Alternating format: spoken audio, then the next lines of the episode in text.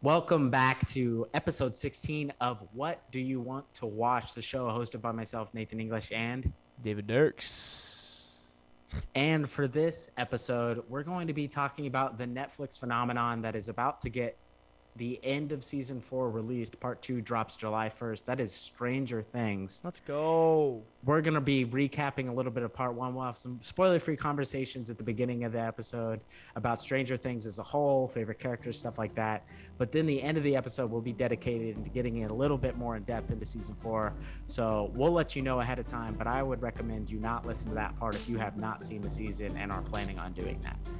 So let's get into it. Let's talk about it. Come on.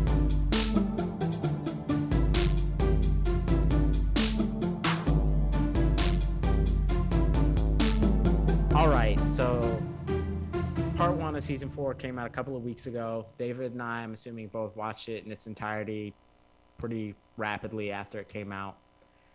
Just give me a one to 10 scale about how you're feeling. One being, I'm very disappointed by season four. This isn't the show I recognize at all. I did not like this. And 10 being, this is the best it could have possibly been. This is by far the best Stranger Things has ever been. I'm feeling nine right now. Really? Yeah, I'm feeling good. What are you thinking? I'm thinking like an eight and a half. Okay. Um, eight and a half. I think it's really good. Uh, what you know, we should give some clarity. Where one to ten, what would you rank Stranger Things as a whole, as a series, up until this season? So prior to season four, just to give people an idea of how much you enjoy the show. Honestly, I had it at a nine out of ten. I thought. Okay. I thought.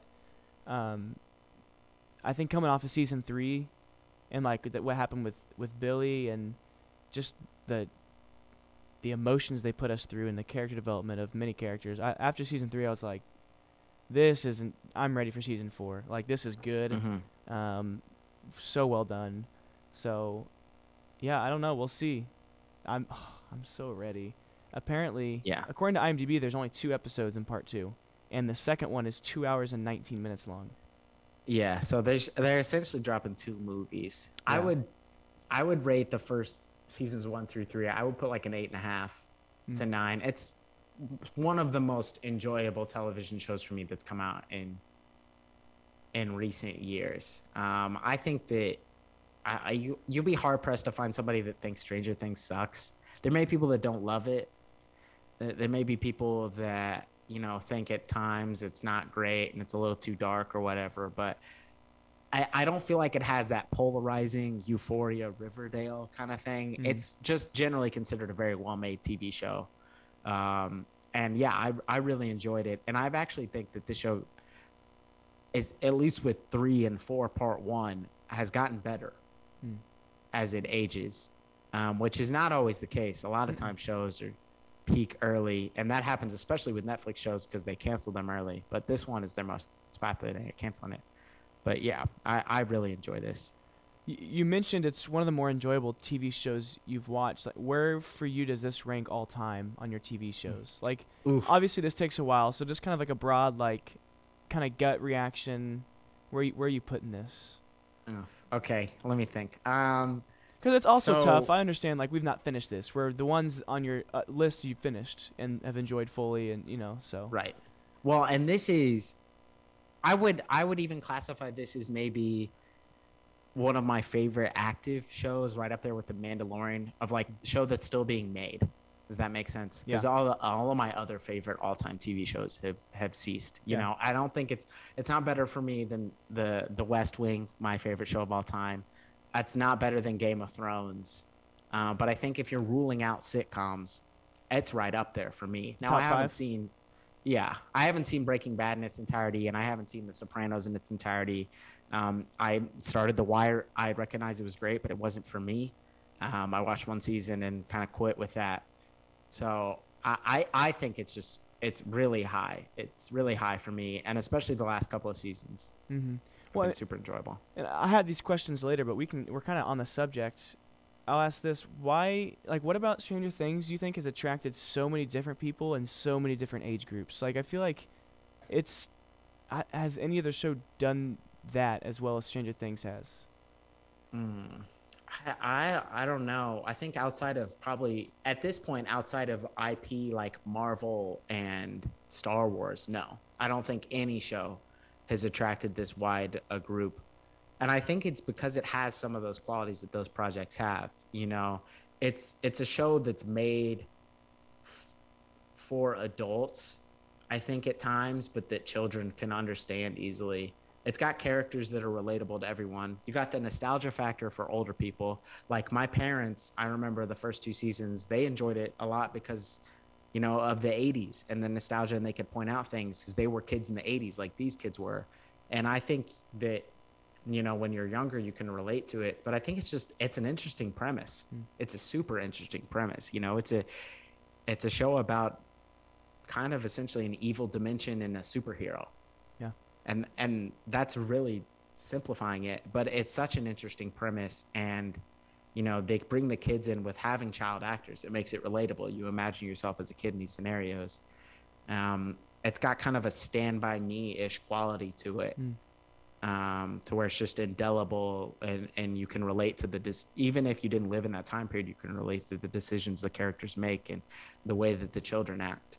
Mm. and yeah.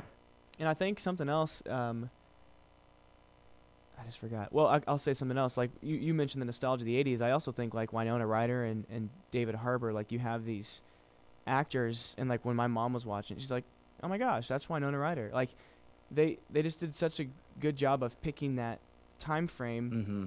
And honestly, I think if you asked a lot of people today if they if they had to live in a time frame, they'd choose the '80s. Like that, I feel like everybody's always like, "Oh, if I lived in the '80s, it would have been so mm-hmm. great," mm-hmm. you know. And that's mm-hmm. the time they picked with the funky colors and the 80s music that we're going to be playing for the next 50 years. Like, yeah, I think they just hit the nail on the head of the time period that they put this in. Yeah, and this is another show that it captures the consciousness, I think, well, but it's also a show that you have faith in that Netflix is going to continue. Mm. A lot of times, Netflix will drop a new thing. You everybody gets excited about it. It trends. People watch it for a weekend or something, binge the first season. Netflix comes out six months later, says they're not going to make a second. You had faith that they were going to keep doing this, and I think it just kept building because, you know, I I didn't watch the first season until season two came out. Because mm. everybody was telling me it was a big deal, and I was like, I don't really. I, I looked at the promos, wasn't super interested. Okay, I'll give it a shot, and of course, I watched the first two seasons in a day. But, you know, I think that's how this this show builds. Yeah you know, you recommend it to people who haven't jumped on it yet and they're like, nah, but it's so bingeable that they get started and they're like, all right, I'm just going to finish this. Yeah. You know, I think it's when a studio, when directors can find like promising ch- children actors, I think it can blow up significantly for them. I like I'll mm-hmm. reference like Harry Potter. Like they hit the nail on the head of these three actors they picked and for 7 mm-hmm. movies, they stuck with these three actors. And I think mm-hmm. same thing. Like they they casted so well, and they stick together. And you know, by season four, these actors just have incredible chemistry, and they're friends outside of the show. And it, it yeah, I would imagine it's almost not like they're acting. Like they're just in, they enjoy being around each other. And when you have that um, on set, like it's I, I I mean I don't know. I'm not an actor. I'd imagine it's just a lot easier to film and a lot easier to portray the show when you just enjoy being there and enjoy the the people you're around, you know. Yeah, absolutely. This show has not really had any of the the controversy kind of stuff um, that some other some other projects have had. There's not been a lot of like set problems or anything. People leaving because um, they don't agree or this or that. Yeah, right. There hasn't been contract disputes. There hasn't been any of that. It seems like everybody genuinely wants to make this. But what you said is super important, and that finding child actors is not good. Not not not I don't want to say not good, not easy to do. It's very difficult to find good child, believable child actors for things. Um, and then to stick with them. Like you have to make a plan. They're kind of getting into this issue in seasons three and four where it's taken so long in between each season and kids grow up so fast that like if you look at screenshots of characters in one and four and they're only supposed to be like three years apart from what they were in one and they're clearly not you know that's kind of a problem but I think, yeah, you have a solid core cast, a great idea, and it was the first major show to capitalize on streaming. I think. Mm. I- you know, other shows have gotten big on streaming. A lot of people watch Game of Thrones on HBO Max. A lot of people watch The Office on Netflix. A lot of people watch Friends. A lot of this stuff, but this is the first show made by streaming that I think got super big for everybody on streaming. House of Cards was a humongous deal for Netflix in the beginning, uh, but that was not a show that you were ever going to watch with your family. You Mm-mm. know, House of Cards is not a family show. This is the first family show to kind of capitalize on that. Uh, and it's easier to get your family together to watch a show where you don't have to fast forward through commercials or be home at seven o'clock on a Tuesday night. You know, if you don't want to. So, yeah, Yeah. I think that's what gives it such wide appeal. Yeah, i I think it's important you note that like the whole family can watch it because I think like yeah, you mentioned House of Cards and even a show like Ozark, like has this pull, but the whole family can't watch it. So like I feel like you just double in your numbers of people watching this show, um, because it's it's you know not too rated R, but it's still like not Mhm. it's not it's not cheesy, you know, but it's not like rated R. You know, they found this Mm-hmm. happy medium and you know we're going to get into this later but it gets a little more intense in season four and i think we're noticing like as these kids are growing up like they're almost like they're, they're understanding the psyche of the kids like they can understand more and and handle more you know so it's kind of getting more intense and of course we'll talk about that a little later Yeah, the, sh- the show seems to be maturing with them. Yeah. Um, and the other, I think the other thing that I'll say about the success of Stranger Things is it doesn't feel like network TV or a procedural. You know, you they have the benefit of streaming of writing the beginning of the season and writing the end of the season exactly the way that they want to and never having to worry about getting canceled in the middle. You know, they don't have to worry about popping people with the first two episodes as much. They did, but they don't have to worry about that. And I think it gives them a lot more freedom to kind of carry this. And especially now, the creators, the Duffer Brothers, have so much freedom because of how popular the show is. They can write plot lines two, three, four seasons in advance because they know that it's going to be there. It's the Mhm. it's the thing that we wish Game of Thrones would have done. You knew everybody was going to watch it right ahead and they they seem to have done that they seem to have a clear plan for the way not just you know the plot of each season but the way that they want to develop these characters and that that to me is really cool Yeah. Um, so let's kind of get into the the different, you know, our our personal opinions about different characters and, and rankings and stuff. Let's actually start with like what your favorite character is, your least favorite character, and then who's had the best character development. Who do, who's who are your favorite character and who's your least favorite? I might know your least favorite answer, but you know my least favorite not everyone may not know that. Okay so let's do favorite first i'm i'm gonna i kind of want to do this where i mention a couple of people that are contenders for me and i'm gonna pick one Okay. Um, first, Sheriff Hopper. I, I don't think that's an out of the ball take to say that Sheriff Hopper is one of the best ones. He's he's a character that shows a lot of growth. Um, and, you know, he's the outsider that has to learn all this crap is going on, but then adapts to becoming the surrogate father for a lot of these kids. Um, and then just deepens his relationship with El and makes you know, a lot of sacrifices and stuff. So I really like him. Steve is another character who went from I hate you, you're a D bag in season one to if they kill Steve off in the show, I'm gonna be emotionally scarred um, because you like him so much. Uh, and then I, I think some new additions. I like Max a lot, and I like Robin a lot. I think both of them. Sometimes when you introduce new characters like that, you can ruin the chemistry with the other people in the group, and I don't think they did that. I think that um, both of those characters, Max added in season two and Robin added in season three, enhanced the relationships with other people and created great and interesting plot lines rather than hindering and being a kind of side quest. And I thought that they were great additions. Hmm. Um, I'd say overall, my favorite character is Steve, though. I think Steve is the funniest person. He's the one that gets the most comedic lines, and he's the one that showed the most growth for me over the series. Um, you know, and I think that that means a lot. But yeah, I, I think Steve's my favorite. What about you? Okay.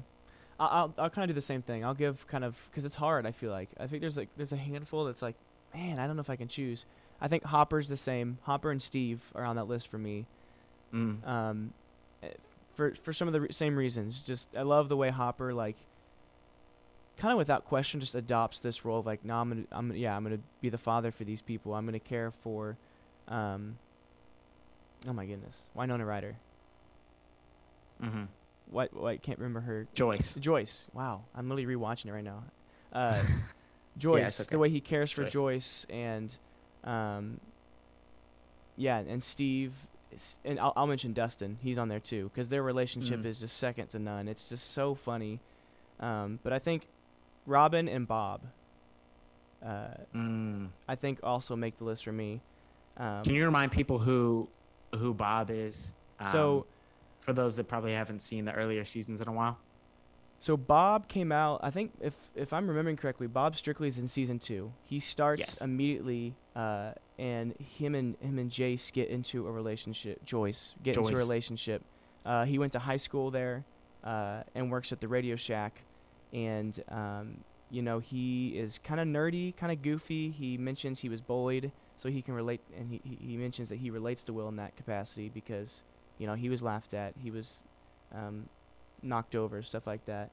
And uh, second to last episode of season two, right? He's already obviously been exposed to this and kind of understands what's happening. Um, they are in Hawkins' lab, if if you know you all remember, and right, he thinks Mhm. he he breaks free and locks the Demodogs out, as Dustin calls them, and uh, he gets attacked from the side and morbidly kind of ripped to shreds, uh, right actually in front of Joyce, and uh, and that that was actually pretty hard to watch. It, It's probably one of the three most emotional moments in the entire series. yeah, they do a beautiful like slow mo of it, of him just getting destroyed and like Joyce just screaming and Hopper like, all like all the pain on his face, grabbing Joyce because they gotta go because they're gonna die if they don't go, you know. Mhm. Um, so that's that's Bob, and uh, he was just so good to Joyce, I think, and he was so good to Will, and really he's kind of helped them get along in season two. Like he figured out what the paths that Will was drawing, what that meant. He figured out a lot of stuff just because he was Mhm. so smart. But all that to say, man, I I was gonna say Steve, I really was, and then you said Steve, because I just You can still just because we both agree doesn't mean it's wrong. he's just he's just so funny and him and Dustin's relationship is just so funny to me. Like I'm ex- I'm an ex- uh, kind of a dramatic person. Like if their relationship might be my favorite that I've seen in a TV show together. Like the way they bounce off of each other and the way they mess with each other and talk with each other. Mhm. Like it's just so perfect, and uh, the script writing, the two actors themselves have just done such a good job with that. Because especially like in season three right now with Dustin, uh, Steve, and Robin, it's just so fun to see them just going back and forth. So I think for me, Mhm. Steve, Steve's my favorite. Yeah.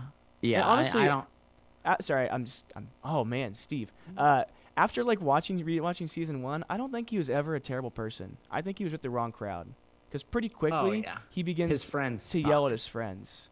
So like I would I would argue like, I mean yeah he was still kind of a d bag but I think it's because it was who he was with. I don't think he was ever at his core like one of those Yeah. bad people you know those so It's just the way that he treated Jonathan in those first seasons kind of rubs you the wrong way. yeah Um, and how possessive that he is over Nancy, and then Mhm. you know he eventually grows from that. But yeah, I mean we love character development. Um, I think that this show though is unique in that the characters that you're supposed to like, you like them all. Like I, there's not, aside from one, which I will name, there's not a person like in the main core of characters that I hate. Like I, we didn't, neither one of us mention, you know, Nancy. We didn't mention Will. We didn't mention Jonathan. We didn't mention Lucas when talking about our favorite characters, or even El. But we don't hate any of those oh characters. absolutely not You know, like I don't feel like any of them are annoying me. But the one person that does annoy me, Nathan who's your least favorite pick. character I hate Mike. I have hated Mike from the very beginning. Mike has always been complaining. Mike has always been selfish. And at the end of every season, he's supposed to learn this lesson about how that's not he's, how he's supposed to act. And the beginning of the next season, he inevitably acts the same damn way.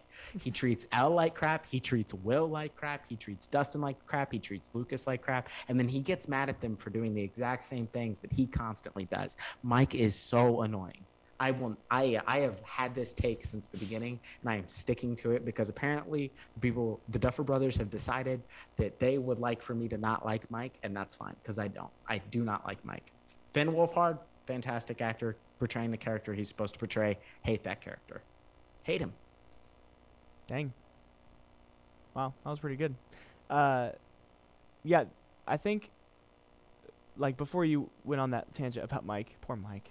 Uh, I agree with you because like I'm sitting here and it is kind of tough to think about like a character, my least favorite character, without just going right to Mike. You know, like I'm trying. Okay, who else do I really thinking about Like- it? Do I not like? And it's like, I don't know. Like, I mean, like, obviously the villains, right? You don't like Papa, uh, of course, um, and you don't like. I think I think people have swung too far the other way on Billy. Let's not forget that Billy's racist. Okay, let's not forget that Billy is a bad person who made a good decision at the end, but was in totality terrible and abusive, not only to everybody around him, but to his little stepsister as well. Um, but yeah, it's hard. It's hard to come up with a character that you hate because you hate some of these at the beginning, and then you're like, nah, frick it. I, mhm. I love this person. You know? I will say though, like, I I do have a I there is that part of me that has that hate relationship with Mike, but I think I have a love hate relationship with Mike because like rewatching it, I'm at I'm at like four episodes, episode four of season three. Like, he does something, I'm like, Mike, what are you doing, man? But then like everyone else leaves and he stays behind with Will and he talks with Will, or like Mm. Mike does something like, Mike, what are you doing, man? And then he like just encourages El and like it's like I mean, he isn't a te- he is a teenage boy, a hormonal teenage boy. But like he does something like, "What are you doing?" And then he does like, he talks to Will, and he or he's honest with Will, or he does this, or it's like, man, Mhm. it's just back and forth of like. But I can see why he's still your least favorite because in season four that doesn't change. It's still up and down, up and down. And I think you're like, dude, Right. It grow up like and make just actual decisions that you need to make that are healthy for the people around you. You know. it it feels like there's these little conflicts for Mike throughout every season and that he never his character never learns from it because he goes back he reverts to kind of the same sort of behavior. And I feel like the rest of them it's not to say that they're all perfect people. They all have problems and they all, you know, make each other mad and stuff, but I feel like Mike is the character who learns the least from the past mistakes, you know. He learned in season 2 and 3 that Will it has a really tough time mm-hmm. you know, and needs a lot of help. And that Will is a person that that needs a strong friend group because he felt like he was left out in the dark and the stuff that he's been through is really difficult. And then the beginning of season 4 it seems like Mike com- completely forgot that. Hmm. And the thing that he is focusing on, he's not doing a good job because the he's pardon my French half-assing his relationship with El as well. So I don't, he just frustrates me eternally. Yeah. So I mean, yeah. he, he is a he's a teenage boy, so I guess he's doing his job. yeah, I'm sure I was. I'm sure I fr- frustrated other people eternally when I was a teenager, and probably still do now. Yeah, but like thinking like non-mainstream characters, I think Billy, Billy's and Max's dad. Um, they're Oh, Max's dad, I think, is arguably the- you're. he's the reason Billy is abusive. Like if, like, He's the most hateable person on the show, and I don't think it's close. and that's something that's so tough for me. Is like, man, I can't stand Billy, and then you see that room scene, and you like almost get emotional because you're like, dang, like he is the way he is because his dad like verbally and physically beats him, and it's like s- it's a tough scene to watch, and I. Mhm. It's interesting that they put that in there. It's like that's like why Billy is the way he is. I mean, to a yeah, certain I said. Mike. You know. I said Mike. I think that uh, Max is, and Billy's dad is clearly the worst like person. Pretty much, I think he might even be worse than Papa, who imprisoned children. Like Mhm. that's that's how sucky that guy is. But I think Mike of the main core is the worst. But also, it's Billy's responsibility to stop the cycle. you know, Yeah, it's not a good excuse for I was abused, so now I get to abuse other people. Yeah, That's not really how you're supposed to do things. So. and especially like yeah. a senior in high school, like a- any earlier you can understand, but like now he's any older, like okay, you got to start kind of developing your own, you know. and- Yeah. and I will say if if I if I can't choose Mike,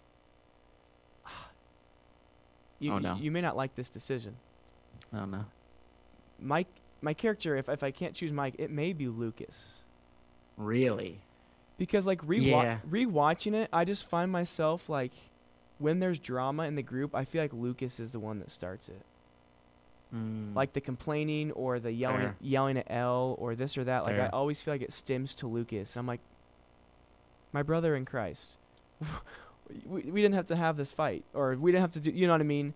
Um, and he's not my least favorite character because again we talked about this. They're all likable, so it's not like, oh he's number six on the list, he's the worst. Like Yeah. I still enjoy his character, but I just feel like a lot of the time if there's an issue, an argument, drama, it's like Lucas was kind of at the root of that.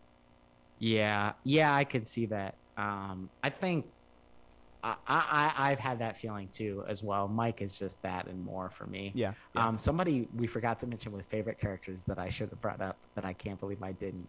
The Pure Fuel guy? little- Pure Fuel. Season No, two, you remember that? I yes, just but- watched that. but absolutely not. No, it's Erica Sinclair. I think is one of the funniest Oh, characters right. in the entire show. She's got this catchphrase, "Just the facts." Whenever she says something, I really forgot mean. about her. you. I mean, uh, you. I'm 11. You bald bastard. like, she's so funny all the time. And again, I think that they, you know, that it's another thing. They built her up to be much more prominent in these later seasons which I like. I like Ah. how they as well. Keep and they- developing and they, do that. Yeah, and they the characters that don't get killed, they normally develop. I think probably who we should agree consensus worst though is the parents in this show. What are these people doing? dude. Mike's know, dad what are- might be the worthless f- sack of meat I've ever seen on on this TV screen. He is Homeboy doing does nothing. nothing. He's just sitting in a chair. Oh, it's funny. Like I like how they over exaggerated that, just for like comedic Oh, relief, yeah. because he's absolutely so wor- worthless. It is so funny. I, I think his most reoccurring line is just yelling to his wife, "Where's our kids?" Yeah. Like they're at Will's. Oh, they're at Will's. the parents in this show just never know what's going on. Yeah, I like how they're my- oblivious. my mom loves this show, but she cannot stand the parenting to the point where she gets angry if they watch it too much in a row. And she like, I guess the just reoccurring thought in her brain every time she watches Stranger Things is, "Where are their parents? Where are their parents? Where are their parents? Where are their parents?" the How would they time. not know? How would they not know? she How? Yeah. out. Yeah, like she's like, "How do you not know where your kid is? How is your kid fighting off a demon and you're unaware? Like, what Mhm. is going on?" So, yeah. Although Joyce is pretty ba. oh yeah, People think Joyce she's is- crazy. That is actually a pretty beautiful moment in season one. People think she's crazy, and then Hopper like walks in her room after seeing it, and like you can just like when they look at each other, like they both understand like you were right. Like I'm sorry. Like Will's alive. Like I think that's a Mhm. pretty cool moment. But Yeah. yeah, Joyce is about the only parent Hopper that's and like Joyce are the only good parents, and Hopper is, you know, surrogate parent, uh, but still a parent, obviously. But they're the only good ones. Yeah. Yep.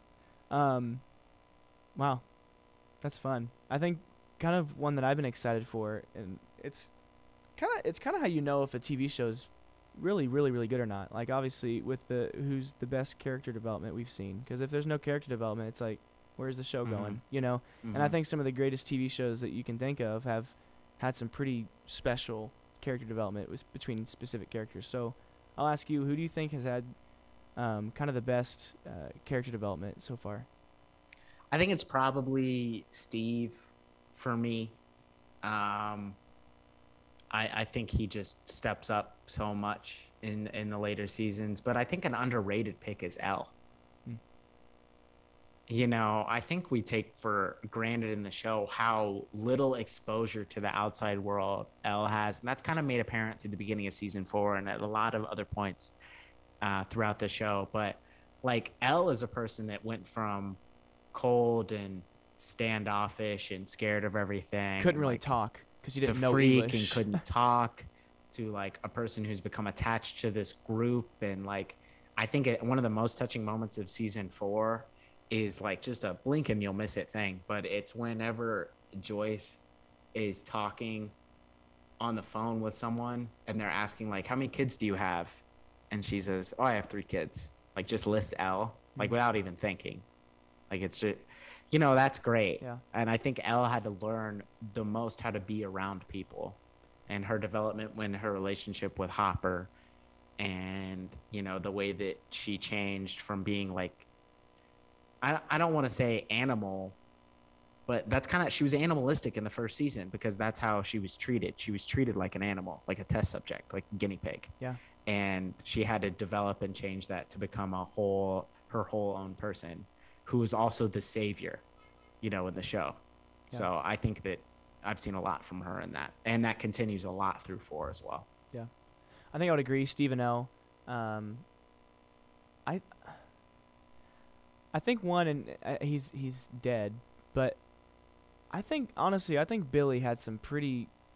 I still think he had some pretty special character development, um, and, you know maybe I'm just remembering the sweeter moments, and I, I'll obviously I'm in the middle of season three, so I'll see, but like Mhm. seeing the first part of season three, he's about as mean as they come, and uh, just for him to, I think even despite him being just taken over and like him willing to sacrifice himself, I think speaks volume because I think Mhm. even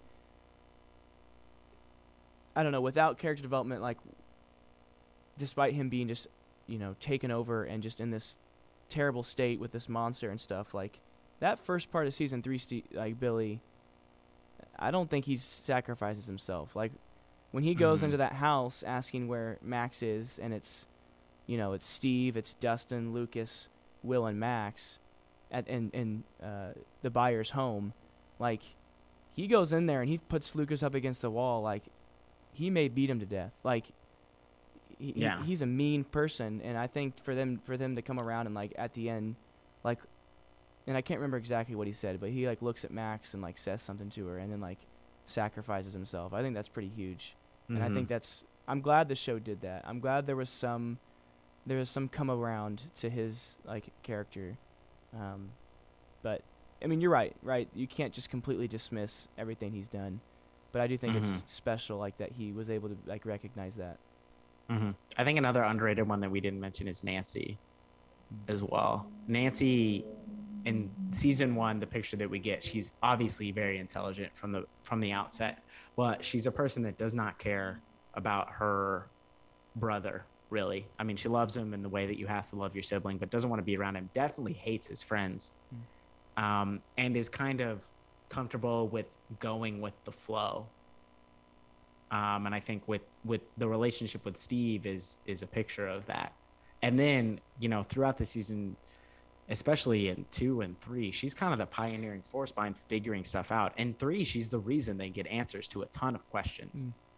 You know, Yeah, she works with the Hawkins Post, and she starts just literally going around and interviewing people and finding out Yeah, what's going and- on. And in four, yeah, she's just taken that even a step further. She's kind of taken the lead of like, I will be in charge. I will help everyone. And she's especially grown in like recognizing that a lot of the parents of of the little kids are not good. Like her parents are not good. Lucas's parents seem absent, and Dustin's mom is like over possessive. But and crazy. yeah, essentially, and you know, she, she recognized that and also helps step into that role as well and be a leader for the kids. I think is really cool. Going from the picture we get at the beginning is is kind of this selfish, intelligent person whose entire thought is, "I got to get out of this town. I got to get away from all these people. I hate it here." Yeah. Um, to like making the sacrifices to try to save everybody. So Yeah, and like and also the chief weapons expert. I mean, everybody else uses blunt objects, and Nancy's always just like got a gun Yeah. ready to go, yeah. which is great. Although Steve with the little swivel the bat every time they're about to fight is kind of sick too. Yeah, But yeah, I think this kind of sh- speaks to this the the just how they've done this show is because like while we're talking about this, I can think of two other characters who have developed well. Like they've just done so well developing their characters, but they've not made annoying characters because every show has to have an antagonist. Like no, they've had likable characters that are supposed to be likable, and the actors have still had chemistry despite the new Mhm. additions. Like Mhm. I mean, on I. I don't know if they've. I think maybe one thing they haven't handled well in the entire four seasons was kind of the one random episode where she went off.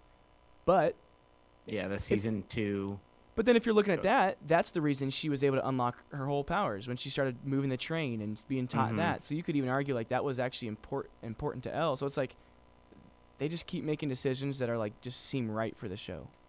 Yeah, yeah. That that felt weird, like mutant X Men's ripped off storyline that they did in season two. I didn't like, but yeah, I would Yeah. agree. And I think that another thing we and we've talked about this before is that we think that I think we're both of the opinion that this show is keep this show keeps getting better, and I think part of that is for the writing and obviously the budget. CGI is more, but a lot of it is this show hinges on child actors that are growing up and now just becoming better actors. Mm-hmm. Millie Bobby Brown is just a better actor than she was in season one. So was Finn Wolfhard, you know, and that's what the show hinges on. Is a lot of these child actors giving believable performances, and they were by no means bad in season one, but they're only getting better. And I think it it allows them to portray the nuances of the characters better than if you know they they stayed stagnant. So yeah, Absolutely.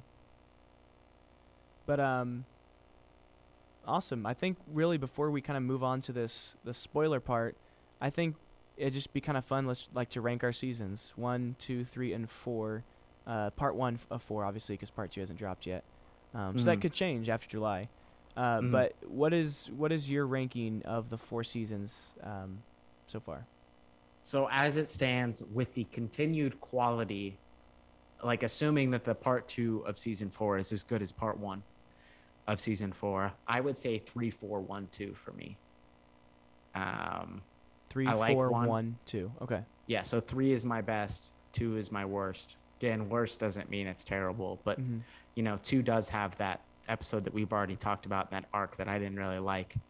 Um, but I think that three, a lot of people didn't like, and I guess they feel like it jumped the shark. But I think they just did a smart way of making the story bigger and better without cheapening it um, with the whole Russia angle, and I think they've continued that in four. But you know, the original is the original. But for me, three was when they the best job melding new characters with existing uh, characters and existing plot lines and ramping up the action in a believable yet exciting way. Yeah. Uh, I think for me, mine would be four, three, one, two. Um, Mhm. and like, kind of when we talked about doing this last week to now, I've been thinking like, man, why, why is one so low? Because it really is so good. But I think it's just like, not that it was bad, but like they've just had more. The graphics are better because they've have a better budget. The right, the actors are improving as More they're talented. aging, as as you talk Mhm. about. Uh, chemistry's uh, getting better between the actors. So, um, yeah, I think, which we have, I gotta wait. But with season four, what they've done, um, I I just you know me, I like intense things. I kind of I, I don't like dark movies, but I do like dark movies. Um, and I think You, uh, what do you mean you don't Yeah. like dark movies? That's all you like. so like the way it's taken this angle of like I mean, yeah, it's still a kids show almost, but like it's getting intense and I, I love the intensity and I love how it's like um not some middle schoolers, you know, stumbling into this world. It's like it's like it's turned into a full on war and I kinda like Mm-hmm. and I'm hoping I I, I don't want to get my hopes up, but I'm hoping this part two is just pretty extraordinary in, in what they do with it. Mm-hmm. Yeah. So All right, yeah. shall we get into spoiler talk? Yeah, so here on out is spoilers. We're gonna be, you know, band-aid ripped talking about season four. So if you haven't seen it, um, I would advise you to tune off. If if you haven't seen it and you don't care, please continue watching. But uh, for those who haven't watched season four, thank you for listening. But let's get into it. All right. So the first thing, and we talked about this already, is that the Duffer Brothers have come out in multiple articles and said that they had the villain of the season, Vecna, planned from the very beginning. Blows my that mind. they always had this plan with uh, number one, uh, kind of the first of the super powered children, I guess, um, to come through and be the overarching an overarching villain for the show. And there's even like clock hits and stuff that are happening. Now I don't know if the Duffer Brothers did that part intentionally or that was accidental, but you know this it's kind of it's kind of insane how they've planned this out so much. Yeah, it is. And honestly, to answer that question about the clocks, in season one, like when Will's running, it's there's a grandfather clock ticking. the exact same grandfather clock that you hear in season four, and I think that's just Mm. beautiful and like something that Sophie, sorry, sorry, my fiance pointed out when that very f- opening scene when Will is in his home, the lock, right, unlocks from the inside, like El has done. She unlocks the house from the inside, Mm-hmm. and it falls, and the lock undoes, and the and the door comes in. A Mhm. Demogorgon can't do that. So the theory in season one is that Vecna kidnaps Will, because a Demogorgon can't undo the inside chain lock and flip the lock. El has the only person that can do that, and now we see in season four that Vecna is the only person that can do that. So now there's like that Mhm. theory of like, okay, if if it wasn't El that kidnapped Will, Vecna was the one that undid that lock, you know, and and kidnapped him. So it's just like different stuff like that. It's like, you know, if they've had this plan from the beginning, is that such a crazy theory? You know, what are your thoughts? Yeah. Uh, well, I think even if they didn't have it planned from the beginning, they could be doing a George Lucas approach and that going back and connecting things to make it more enjoyable, which I don't Mm. think is necessarily bad. You know, it's obviously kind of cooler if they had planned all this from the beginning, but even if they didn't, if they went back and and looked through all their stuff and were like, oh, we'll put this little hint in season four and we'll put this and show this because that'll be the comment. People will go back and watch seasons one and two and realize that this connects. And so, yeah, I think that that's true. The question that I have is they say they've been planning Vecna from the beginning. So do you think they vanquish him? Do you think they they beat Vecna in this end of part four? Because we do know that season five is already been slated and is going to be made. So do you think they beat Vecna, or do you think he comes back and is still the main villain in the fifth season? I think he comes back because uh, honestly, I thought I for most of my viewing of season four, I didn't think there was a season five. I thought this was it, and um, I I think if they kill off Vecna, now they may have a plan, but I think they kind of dip into like, all right, the bucket's kind of getting empty. Like, what else can we do? You know what I mean? It's- like, It's killing the Night King and then going to kill Cersei. yeah, Yep. Yeah, yep. Oh, stop! Why did you bring that up, man? had to. But so I think I think we see a pretty intense battle and I think y'all are going to hate to hear this. I think we might see one or two faithful characters die in the end of season 4. And I think Vecna comes back and we, we find out in season 5 what happens. I we're someone at least one person's going to die from the original group, I think. They I can't go like- this entire time without no one catching a blow or no, right? I feel like we're losing Nancy or Steve. That's Yeah. my opinion, especially with the way that they've been developing them in season four to kind of come back together and like fall for each other again almost. I think that Mm-hmm. Which one I of them makes the sacrifice to save the other one from Vecna. And I think it's Steve. I think Steve sacrifices himself for Nancy. And I think Yeah. that we get that Steve gets it's killed. I'm, I agree with you. I don't think I don't see how there's any way they get out of here unscathed. It hurts, Um, but that's just who Steve is. Or for Dustin, like Steve, 100 out of 100 Steve will times 100% will sacrifice. put his life on the line for for Dustin I or think- Robin yeah. at this point, or any of the kids really. I think mean, he was ready to die for Max.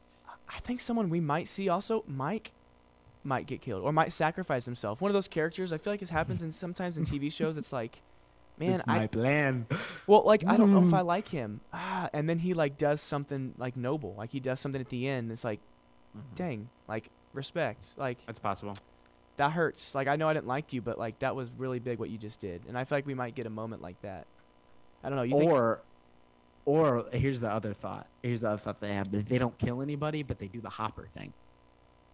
How did Hopper live? You know, we saw that, right? We saw Mhm. how he lived. He got transported. I wonder if somebody gets trapped and the upside down are transported and they have to find them again. But I think you're probably right. I think they probably kill somebody off. Or like, Um, yeah, yeah. Man, that's tough. and I think they think they beat Vecna, but I think there's like a last scene, like right before the credits roll on the season, where like there's an evidence that he's there, Mhm. and then five begins with them thinking everything is good, and then something happens. They're like, "Frick, he is back." Is that because repetitive, eventually are- or you think that would be fine? I think it would be fine because they've never had a like a big bad last multiple seasons. That's true. Um, like in season one, it was really just like one Demogorgon, essentially, Yeah. kind of. Um, and then two was obviously the mind flayer, and three was I don't even know what the heck you call that glob monster thing. It's almost like a Um, mini mind flayer that got into the the yeah, real world. But but like yeah. So and they've all of those have been like vanquished, vanquished. Like they've killed them, completely done. But I think Vecna is different. I think they he stays, and they keep him, and he is also the main villain of five. Because uh, they're kind of setting him up as like the I am the creator of all of the pain that you have felt from the upside down yeah, like I'm the one that's been controlling this. I've been tapping into this dimension. So they would either have to do that or they would have to reveal somebody above him. You know, they would have to reveal a villain that is the overarching controller of the upside down in Hawkins because if they don't do that, you know, they Yeah. it's not like they can go to Vecna and then go back to Mind Flayer level. They've already Dustin's dealt with that. mother. yeah. Oh my god. Oh, is bless her real- soul. I like how Um, the people that made the It movie watched. I, I know that it's in the books. I know that the books have the same kind of mother for I don't remember the kid's name Oh, I don't in either. It. Um, the one that you know was afraid to go anywhere, and I love how they watched that and were just like, exact same mom. Let's just Mhm. pick her from Stranger Things and let's just throw her in that movie. It's not Marcus, and is it? The same. Mm, ugh, I I, can't don't remember. remember. I'm the only mixing one I remember Things is up. Richie. The only one I remember is Richie because it's Finn. Oh yeah. Um, I think y- you might agree with this. I think this season's been a little different than the last three. Um, and I think especially just in the like intensity aspect of it. Do you think that's better Mm. for the show, worse for the show? Are there other aspects that you like that they're doing different or don't like? I think it's keeping me entertained. Yeah. Um, I like that they've dipped into horror a little bit this season more than they have in the past. You know, there was there were creepy elements, obviously, of season one and, and two, but I think they've just gone for straight up, some straight up horror stuff. Um, and yeah, I like it. I like that they're experimenting different. Some I think messed that, up stuff in season four. Dang, I yeah, wasn't expecting. season season three felt like 80s sci-fi was their inspiration and now it feels like 80s horror is their inspiration. Um, and you know I, am excited but i think that the switching up uh, the ratcheting up the intensity uh, at a certain point which is why i'm glad they're only doing five at a certain point you can't right? It's kind of the problem the MCU is having with endgame is once you do endgame it's kind of hard to imagine anything being bigger than that. Yep. So you kind of lose it, and that's why I'm glad they're ending it at five because they know that they can't keep, Yeah. you know, driving the stakes up. Eventually, it's going to get to a point where it doesn't make sense. all good all good TV shows come to an end. Yes, I know that sounds really dumb, but like they know when to end it, and it hurts. But unless you're NCIS, and then they don't in that show. But that's the only good TV show. good. That's the only good TV show that's never ended. No, I'm kidding. you could argue it's not good. but you could. But you know what I mean? Like I all would. good TV shows have come to an end. It's like that's that. I mean, it's difficult, right? You want to make money and you want the attention, but like Mhm. they know when to tie the you know tie the laces on the box to to end and it. there's there's some that don't do it well, that draw it out too much, Mhm. and there's others that figure it out and do it at the exact right time. Yep. And I'm hoping that Stranger Things is is the latter. You know, what? this four kind of feels like a culmination. So for five, they're gonna have to do something insane. And I think that they've talked about how they're gonna have to do a time jump because the actors are just simply getting too old now for it to be realistic. like season so- five would be like five years later. Like they think every, Because yeah, because they probably won't start filming season five until late 2023. You know, I know Steve is thirty. His the actor is thirty mm-hmm. years old, right. which I just didn't know. Right? And Dustin is now turned 20. I think Millie Bobby Brown is 18. Um, you know, the ages of the adults don't really matter, but all of the kids, like Finn Wolfhard, he's grown like three feet since the first season. I think know? Will Will specifically too has like changed the most. Will's looks kinda like- completely different. Will's kind of Will's kind of a little ripped. He looks like he's been in the gym Yeah, in come on. between three and four. So yeah, I think they'll do a time jump, but I'm excited to see where this goes. Uh, you have any other thoughts? Uh, either things that happen in season four or oh, I I did want to ask. Do you think the bullying is over the top on the Oh, yes. screen, or do you Yes, think that's yes. like kind of that can be like okay that happens or that happens sometimes? this is the only thing that I've had a real problem with in season four, and that yeah, that's just like, even if people are that mean, and they are, there's people that are that mean, they're not getting away with it like that. Like, there's no way that girl can be like, no one cares about your dead dad in the middle of class, and the teacher will be like, guys, please stop. Like, she's out. And I every don't- single person in the classroom like, oh, that was funny. Yeah, You know? and that's the other thing is like I'm not saying everybody would immediately stand up and stop, but and maybe my school situation is very isolated, but there would never be a time where somebody would say some crap like that and everybody in the school would be like, "Oh, what a roast." We'd be like, "Why are you being a jerk right now? Like what Yeah. what are you doing? Shut up. Nobody wants to listen to you." So yeah, I think it's the cheap it's the cheap way to like make you hate a character instantly. You I noticed that really in this in the roller rink because yeah, okay, there's there's only like 12 people in a classroom, maybe, but there was like 40 people in the roller rink, and every single one of them was like laughing at El. Like I feel like it's like Yeah, okay, not that, I don't know if that'd be the case. that. Yeah. No, yeah, no, that's not uh, in my experience, and maybe I'm wrong, but yeah, I think the bullying gets a little too over the top. Like you can make a character, which I think they didn't want to spend that much time in the school, which is why they had to make her like terrible quick. Yeah. Um, but you can make a character mean without doing crap like that. Uh, I, I I think you just be like, take the Regina George route. uh, Would be my advice. Do the like clear fake thing where she's like, "Oh my God, El, that's a great story about your dad. That's so interesting." El doesn't understand sarcasm. Mm-hmm. Like she wouldn't pick up on that because she hasn't been around people for a long time. And then you ever flip the switch and be like, nah, and behind her back she's like, "You're an idiot." That'll make you hate a character Yeah. way more than, I don't know. Yeah, it's over the top. Of course, I maybe I should ask my parents because right in the 80s, right, there wasn't as much like in the school. I guess that's true. People just bully each other on the internet now. They don't really do it in person. And so maybe in the 80s, like maybe it was pretty bad because like there wasn't as much like, uh, Yeah. you know, uh, suicide awareness. There wasn't as much like, oh, this Mental is health focus and, and cyberbullying bullying is and causing this, yeah. campaigns. So Yeah, maybe- yeah, I can see that. maybe it was that way. I don't know, but yeah, some of that I'm like, okay, but then also you're like, I mean, El, you can hit her twice with that roller skate because that yeah, is that's kind of thing. messed Is up. they you know? wanted us to be. I I don't know if they wanted us to be like, oh my god, why would El do that? I was like, yeah, dog, I get it. hit her. And it's better that El hit her with a roller skate than if she had her powers. yeah. Well, Sorry, honestly, if El had her, if she El had killed her her. powers, yeah, that girl's dead. Yeah. So it's probably good that she just hit her with a roller skate. Um, okay, before we go, the only other thing I want to mention from season four is whenever they are at the Byers' house in California and the evil military guys are breaking in, that one shot of the one guard killing like five of them was some of the coolest action I've ever seen in a TV show. That was insane. Dude, I forgot about that. I was not expecting that. I li- they literally open the door and the dude just gets shot point blank in the head and blood is everywhere. I'm like, what just happened? And then it's a full on like, Yeah, he's like he's like shooting at guys down the hallway, and then he like gets the kids behind him, pops out, and all of this is one continuous shot.